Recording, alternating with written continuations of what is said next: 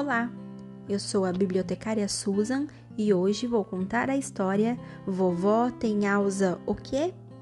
Da escritora Veronique Vanden Abel.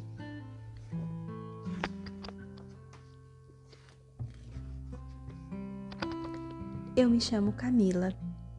Quero contar a história da minha avó, pois nos últimos dias ela tem estado bastante estranha. Quando eu era pequena, costumava visitá-la em sua grande casa. Ela era repleta de cheiros maravilhosos, como de geleia de morangos. Vovó sempre me recebia de braços abertos. Eu ficava muito contente ao vê-la. Sabia que íamos passar momentos maravilhosos juntas. Cada manhã começava de um jeito especial. Vovó me mostrava o seu tesouro. Sua cabeça estava cheia de lembranças e quando ela abria seu álbum de fotos, não havia uma única pergunta minha que ela não respondesse. Vovó, essa menininha aí é você mesma?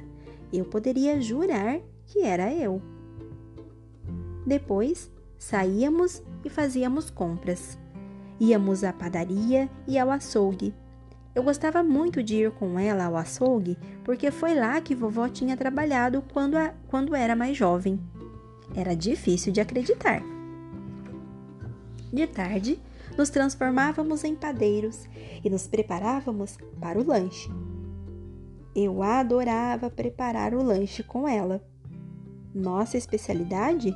Bolos de chocolate com montes de creme. Eu colocava o avental e pegava a colher para misturar os ingredientes. Vovó até me deixava lamber a colher. Era demais. De noite, ela me contava histórias do tempo em que tinha a minha idade. Ela me falava da sua escola e das suas brincadeiras preferidas. Eu gostava muito de ouvir sua voz doce e tranquila.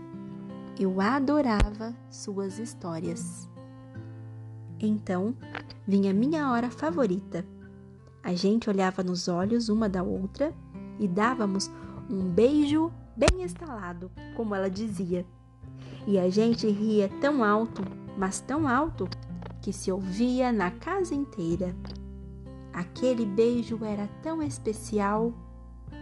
Como eu me sentia calma e protegida com a vovó. E para me fazer dormir, vovó me pegava nos braços e cantava sua canção preferida. Felicidade foi-se embora. Eu ainda sei essa canção de cor. Mas um dia, quando eu cheguei em sua casa, senti que alguma coisa tinha mudado. Ela me disse: Bom dia, Rosa. Mas eu não me chamo Rosa, vovó. Você está enganada. Sou eu, Camila. Eu achei que ela estivesse brincando comigo. Mas, infelizmente, ela não estava brincando. Estava confusa e com dificuldades para lembrar nomes.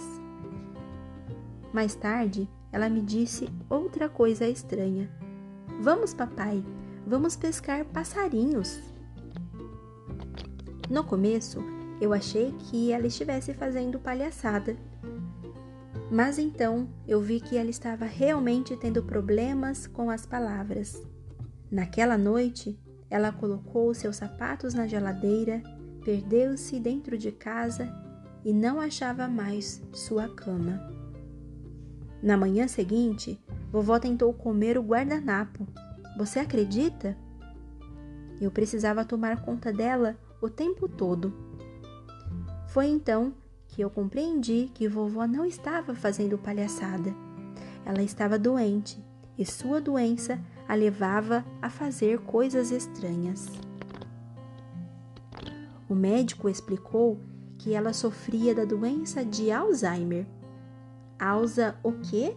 Eu perguntei. O que quer que fosse, ela precisava de ajuda.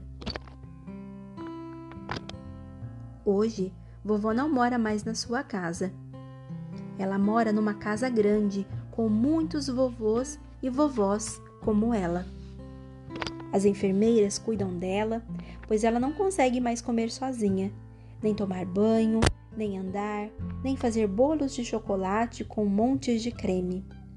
E eu me sinto triste porque ela mudou tanto. Mas eu sempre vou visitá-la. E sabe de uma coisa? Hoje sou eu que levo o bolo de chocolate com montes de creme para ela. Eu que mostro a ela meu álbum de fotos. Eu que levo vovó para passear pelos corredores e que lhe conto histórias. É verdade que ela não é mais como antes, mas ela é minha vovó e eu a amo muito. Acho que vovó não me entende mais quando falo com ela, mas há uma coisa da qual tenho certeza. Vovó entende perfeitamente nosso beijo bem estalado e ela ri alto, toda feliz.